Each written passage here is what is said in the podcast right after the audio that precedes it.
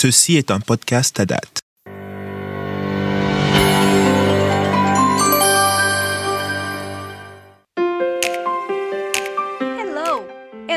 Bonjour et bienvenue dans le podcast TADA. Je m'appelle Vanessa Santana et je travaille au département des finances publiques du Fonds monétaire international. Dans notre dernier épisode, nos invités, monsieur Mimbo Nyanga, économiste confirmé au secrétariat TADA, et Madame Mervy fondatrice de AI Ethicist Organisation et Lictus Career Consulting, nous ont aidés à réfléchir sur les risques institutionnels et de capital humain du modèle TADA. Dans cet épisode, Mimbo et Merve parleront des ressources humaines en tant que partenaires commerciaux stratégiques. Ils évoqueront la future gestion des risques liés au capital humain, en tenant compte de l'impact de la Covid, des développements de l'intelligence artificielle et de la façon dont tout cela s'applique dans le cadre du TADA. Commençons par vous, Merve. Dans notre dernière conversation, vous avez mentionné le caractère central des ressources humaines. Pouvez-vous nous en dire plus? Je vois vraiment les RH comme le cœur de tout ce qui est important pour une organisation et pour sa durabilité. Cela ressort des pratiques de recrutement et des technologies également. Mais nous avons des moyens de comprendre ce potentiel et de nous assurer que nous faisons bien les choses. Il est également très utile de parler de l'impact de la Covid, parce que nous avons tous des plans de travail. Et lorsqu'est venue la Covid, aucun d'eux n'ont vraiment fonctionné, ou quelques-uns seulement. Il faut parler de ce que nous avons fait pour répondre à cela. Donc, peut-être aller un peu plus loin sur ce qui peut nous aider. Mimbo, comment les RH s'intègrent au modèle TADA? Eh bien, avec le TADA, nous regardons les choses par le prisme de la performance. Il y a aussi ce que nous appelons les bonnes pratiques internationales. Ce que nous devons obtenir, le résultat souhaité, les objectifs. Par exemple, on peut souhaiter être réactif et opérationnel en cas d'attaque de son système pendant une période donnée. Quels sont les processus que vous allez suivre? Nous avons donc ce que nous appelons les bonnes pratiques internationales. Nous avons établi des normes sur ce que l'on doit avoir. Et dans certaines de ces normes, par exemple, dans le cadre des RH, il est exigé que si vous travaillez à l'international, au niveau des RH vous devez avoir au moins deux personnes qui aient reçu une formation en matière de gestion des risques.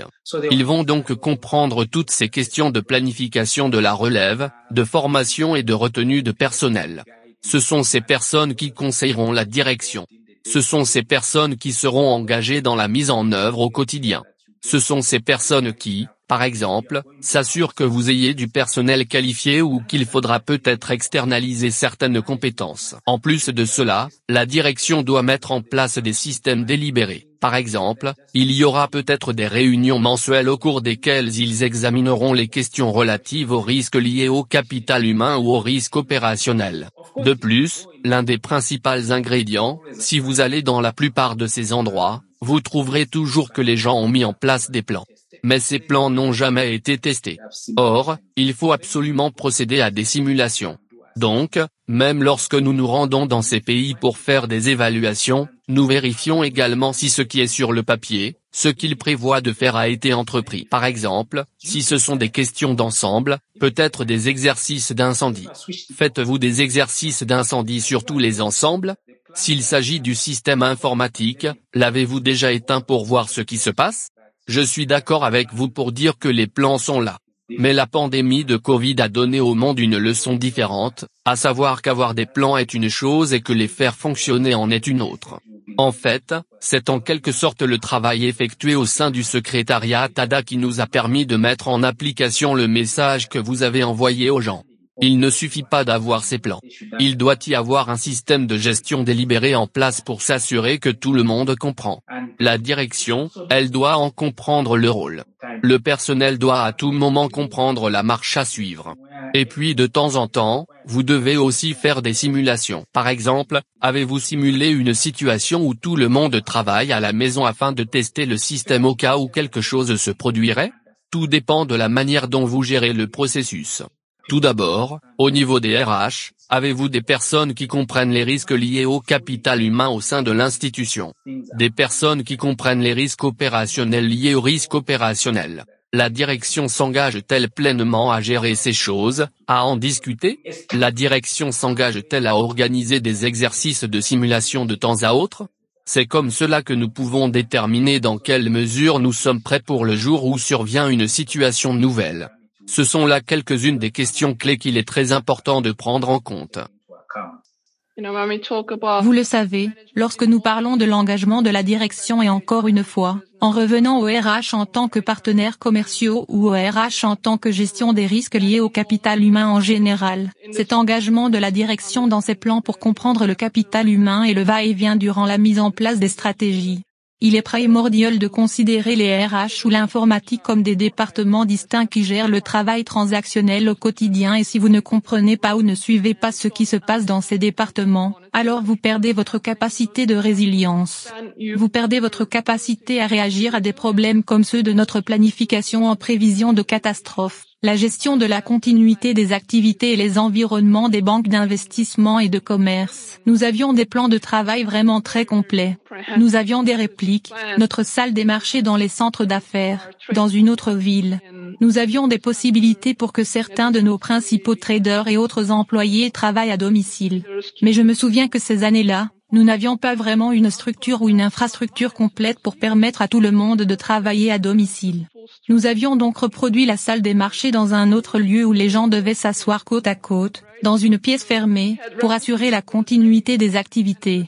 Mais que se passe-t-il lorsque vous n'êtes pas en mesure de le faire? Lorsque la Covid a commencé, je travaillais également pour une organisation, une association à but non lucratif dans le Nevada. J'étais en charge de la gestion des processus d'entreprise ainsi que de l'informatique et de la sécurité. Nous devions faire le tour en trois jours, nous assurer que tout le monde avait une connexion, des ordinateurs portables, des outils de collaboration et la possibilité de travailler à domicile. Trois jours, tous les plans étaient en place, mais nous n'avons rien vu venir. Mais classer le travail par ordre de priorité a été vraiment primordial pour pouvoir réagir à cette situation. En termes de technologie, de collaboration de la direction et des RH, la technologie devient un mode de vie, un mode de travail. Nous introduisons un certain nombre de logiciels ou d'applications différentes dans nos organisations, mais sans nécessairement comprendre ce que cela signifie pour l'organisation, ni comprendre comment cela a un impact sur l'organisation. Ce n'est peut-être pas le cas pour une administration fiscale. Mais pour les entreprises, le privé, ces technologies ont eu un impact sur les résultats financiers des organisations, ainsi que sur les candidats à des emplois de cadre. Comment traitez-vous ces données et comment les utilisez-vous pour vos plans de performance ou de rémunération? Qu'est-ce que cela signifie? Qui embauchez-vous? Qui reste? Qui est performant? Comment gérez-vous ces performances? Comment analysez-vous les données relatives aux personnes qui quittent l'organisation? Parce que ces données ne se transforment pas en statistiques elle ne reste pas dans un dossier au sein des RH comme un système de suivi des candidats ou un système de gestion des emplois. Qu'est-ce que cela signifie pour la rentabilité globale et les dépenses des organisations? Ces questions-là aussi sont importantes. Donc je pense que les risques liés au RH, là où ils se situent dans la structure de gestion, est une représentation globale et holistique des éléments de risque. J'ai une question à vous poser. Comment une institution peut-elle profiter de la méthode d'externalisation et du recours à des réductions salariales non permanentes? Pouvons-nous également nous pencher sur la manière dont vous identifiez et retenez les personnes? L'une des choses que j'ai remarquées à travers le monde, c'est que la plupart des administrations fiscales ont tendance à externaliser une partie de ce personnel hautement qualifié. Elle profite en quelque sorte de la méthode d'externalisation pour avoir du personnel hautement qualifié provenant de ces organisations. Mais ce que l'on constate également, c'est qu'au fil du temps le coût augmente, car l'on ne contrôle pas vraiment ces personnes en dehors de l'organisation. Donc, à votre avis, comment être équilibré en essayant autant que possible d'identifier et de retenir les gens au lieu de dépendre davantage de l'externalisation du personnel? Quel est votre point de vue à ce sujet? L'administration fiscale et les gouvernements devraient-ils plutôt s'efforcer d'identifier et de retenir le personnel ou devraient-ils laisser plus de place à l'externalisation du personnel? Je pense que ce n'est ni l'un ni l'autre. Je pense que c'est un équilibre qui devrait refléter la durabilité de l'organisation ainsi que les tendances du marché du travail. Ce que nous voyons, et encore une fois cela ne concerne pas uniquement les institutions publiques, mais aussi le secteur privé.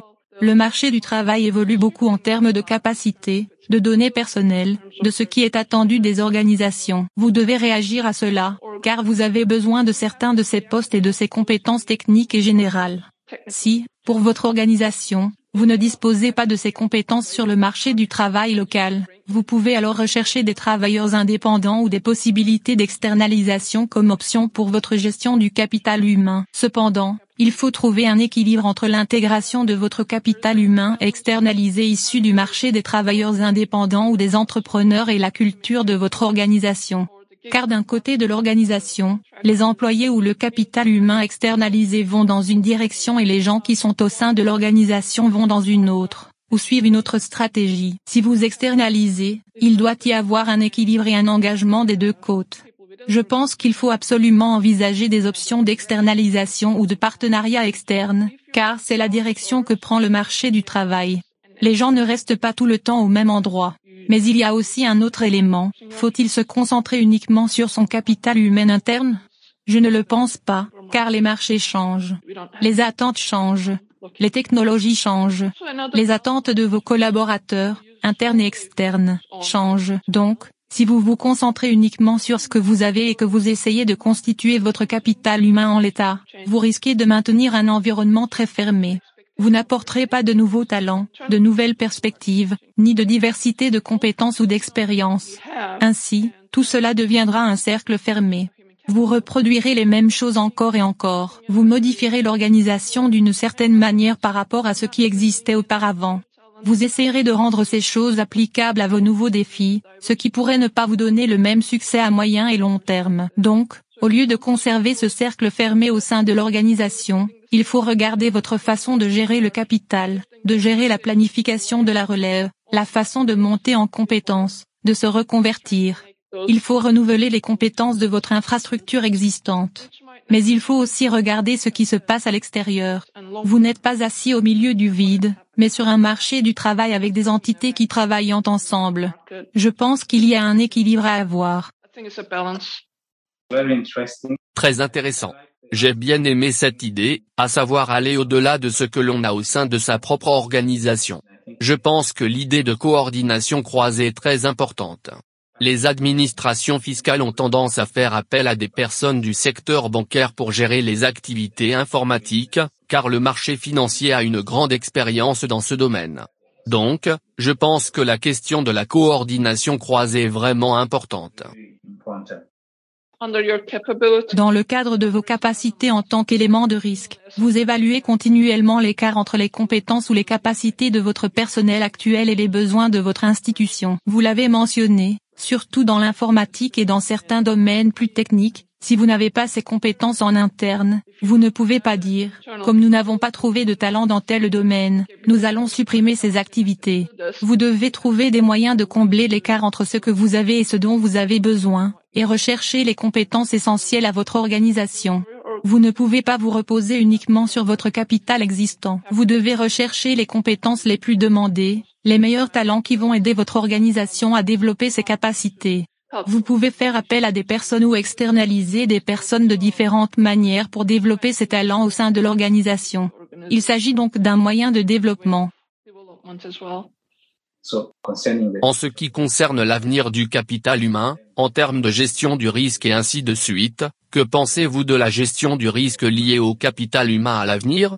Quelles sont les principales leçons que les personnes qui gèrent les risques liés au capital humain dans l'administration fiscale devraient toujours avoir à l'esprit? Si on m'avait dit avant la pandémie que mon organisation allait tout faire à distance, j'aurais sans doute répondu, oui, bien sûr et j'aurais mis fin à la conversation. Mais les humains ont aussi une capacité étonnante de résilience, de réaction face aux défis, de changement et d'adaptation. Je pense qu'à l'avenir, la question essentielle du risque lié au capital humain est vraiment de savoir comment favoriser et soutenir cette capacité de résilience plutôt que d'épuiser les gens. Je pense que l'un des risques futurs en matière de capital humain est l'épuisement de l'élément dont nous dépendons, que ce soit en raison d'une pénurie de main-d'œuvre, parce que nous réagissons au coût ou parce que dans certaines institutions nous attendons davantage de notre capital humain. L'autre élément est la Covid. De toute manière, elle ne disparaîtra pas. Je pense que nous devons nous demander comment garder ces structures de travail à distance ou de travail hybride comme l'avenir du travail.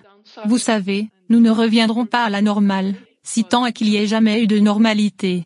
Alors, Comment pouvons-nous dès à présent tirer les leçons de la Covid, de ce que nous avons vécu au cours des 18 ou 20 derniers mois, et construire une capacité et un savoir-faire au sein des organisations, et aussi considérer cet élément de risque, savoir ce que cela signifie en termes de capacité, savoir ce que cela signifie en termes de coût, comment s'assurer qu'il y a toujours un lien entre la motivation, l'engagement, la culture des talents de votre organisation et la structure de l'organisation. Cela fait un an et demi qu'on était en mode lutte contre les incendies. Et cette année, on surveille constamment la vaccination. Quels sont les taux de vaccination? Nous gardons constamment un œil sur cela, mais nous devons nous souvenir des leçons à tirer, de la façon dont nous changeons notre structure. Nous devons nous souvenir que c'est un risque qui peut se reproduire.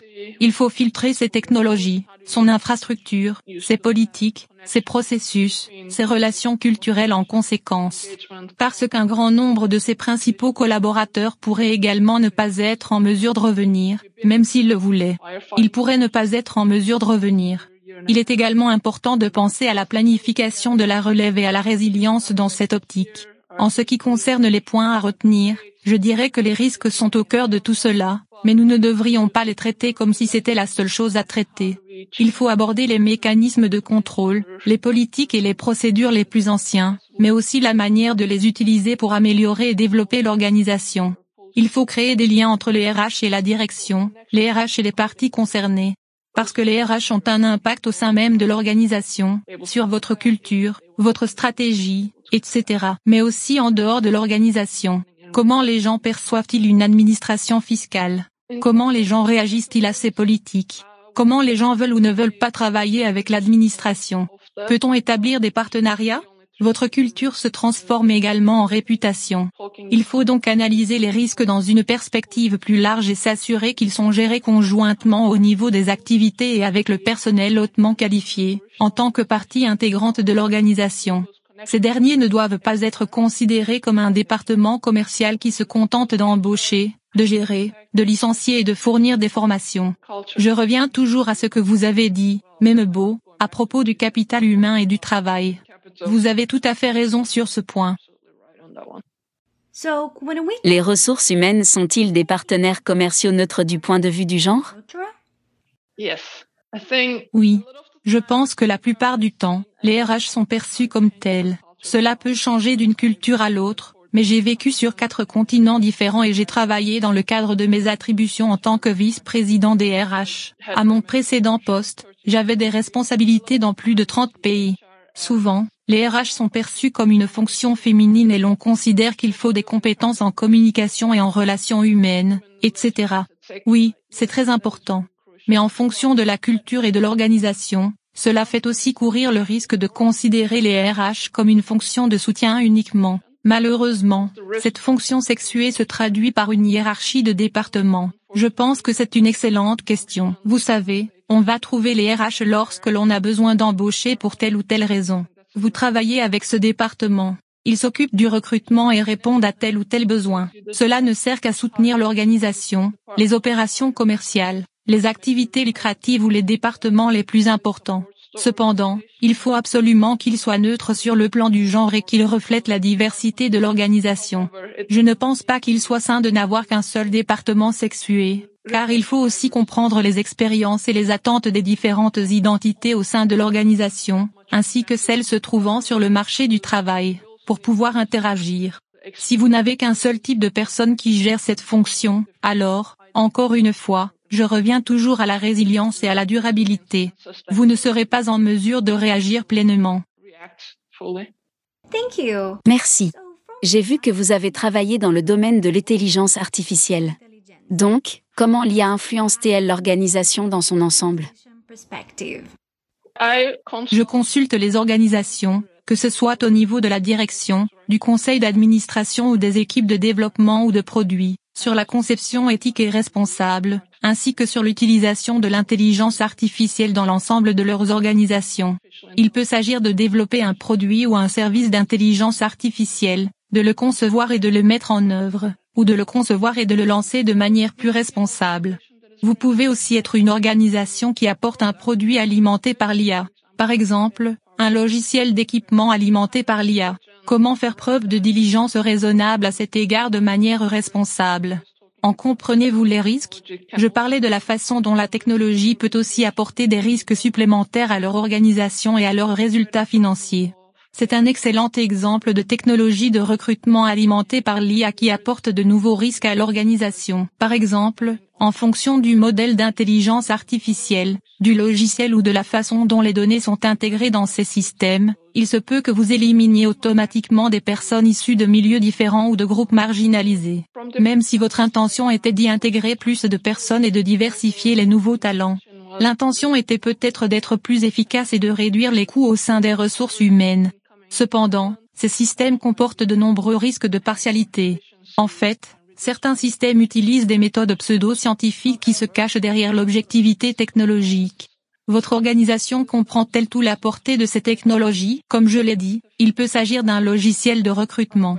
Il peut s'agir d'un logiciel de rémunération. Il peut s'agir de quelque chose dont vous gérez l'aspect technique. Identifiez-vous les risques encourus? Comprenez-vous comment ceux-ci sont intégrés dans le logiciel? Comprenez-vous comment il s'intègre à d'autres systèmes dans votre organisation et comment cela a un impact sur la culture générale? Si le système est discriminatoire à l'égard de certaines personnes, mais que vous n'avez pas fait preuve de diligence et que vous ne comprenez pas comment il fonctionne, vous pourriez être responsable en tant qu'organisation, en tant qu'employeur, de ce parti pris ou de cette discrimination. À cause de cela, votre système pourrait être la porte ouverte à d'autres vulnérabilités et à d'autres risques. Dans le guide pratique TADA, il est question de registres de risques, de créer des registres des risques, etc. C'est généralement l'une des premières questions que je pose lorsque je m'adresse à des dirigeants et à des conseils d'administration au sujet des risques liés à l'intelligence artificielle. Généralement pour tous ces produits d'IA qui sont dans les organisations, la réponse est non, même si tous comprennent les risques que cela peut avoir sur les différents services, les résultats financiers, etc. La réponse est généralement non. Et c'est généralement là le point de départ de notre gouvernance et gestion des risques liés à l'intelligence artificielle. C'est très important et il est primordial d'avoir des partenaires commerciaux RH qui comprennent ces technologies, les données qui entrent et qui sortent de ces systèmes et ce que cela signifie pour l'organisation. Parce que comme vous le savez, on est attiré par les produits alimentés par l'IA, mais c'est la porte ouverte à un niveau élevé de vulnérabilité. La diligence raisonnable et la gestion des risques sont donc très importantes dans ces domaines. Merci, Merv. Mimbo, votre mot de la fin? Eh bien, ma principale conclusion est que nous sommes en train de vivre la nouvelle normalité. Nous ne reviendrons pas à la situation d'il y a environ deux ans. Nous allons avoir ce mélange de travail au bureau et de travail à domicile.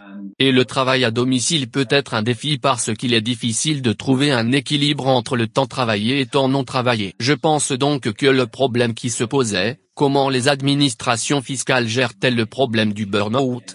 Le bien-être du personnel devient très important. Parce que, par exemple, parfois il vous faut travailler avec des personnes du monde entier. Donc, il y a certaines heures délicates où il faut vous réveiller. Comment gérez-vous le syndrome d'épuisement professionnel? Comment s'assurer que le burn-out n'affecte pas la productivité? Je pense donc que la question de la gestion du syndrome d'épuisement professionnel va devenir très importante à l'avenir. C'est ce que je retiens des interprétations de notre expert en RH. Merci beaucoup. Merci beaucoup, Mimbo. Merve, un dernier mot? Merci de m'avoir donné l'occasion de discuter avec vous. Pour reprendre exactement ce que Membo a dit, il faut gérer la nouvelle réalité, en tirer des leçons et gérer les réalités du marché du travail. Il ne s'agit pas seulement de regarder à l'intérieur de votre organisation, mais de comprendre vers quoi le marché du travail évolue et comment vous réagissez à cela. C'est primordial pour savoir où se situe le capital humain et vers quoi il évolue. Savoir si vous faites appel à des talents externalisés, à des compétences indépendantes, des technologies pour remplacer le capital humain. Pour finir, je dirais simplement, faites preuve de diligence raisonnable, faites votre analyse de risque, mais ne considérez pas cela comme une seule et unique évaluation. Il s'agit d'évaluations continues et elles doivent absolument être liées à la culture, à la stratégie et aux capacités de votre organisation. Elles doivent prendre en compte l'ensemble des impacts en amont et en aval. Les talents ne se trouvent pas seulement au niveau des RH, ils se trouvent dans tous les domaines. Ils se trouvent en dehors de votre organisation. Donc il est primordial d'avoir un regard à 360 degrés. Mimbo, Merve, merci beaucoup à tous les deux d'avoir pris le temps de nous rejoindre aujourd'hui et d'avoir partagé vos idées dans cette discussion constructive. C'était un plaisir de vous avoir parmi nous. Tout le plaisir est pour moi. Merci. Merci. Nous remercions tous les auditeurs d'aujourd'hui pour leur attention. J'espère que notre discussion a été instructive et nous a permis d'examiner les nouveaux facteurs des RH, la gestion stratégique et les risques institutionnels. Pour rester à jour avec le TADA, suivez-nous sur LinkedIn et abonnez-vous à nos podcasts hébergés sur SoundCloud, Podbean, Apple Podcast et Spotify. Notre chaîne YouTube propose désormais des TADA Soundbites, où des experts répondent aux questions posées lors de nos événements TADA en direct. Abonnez-vous à notre chaîne YouTube et partagez-la avec vos amis. C'était Vanessa Santana. J'étais ravie d'être avec vous pour ce podcast. Le podcast Tadat est disponible gratuitement.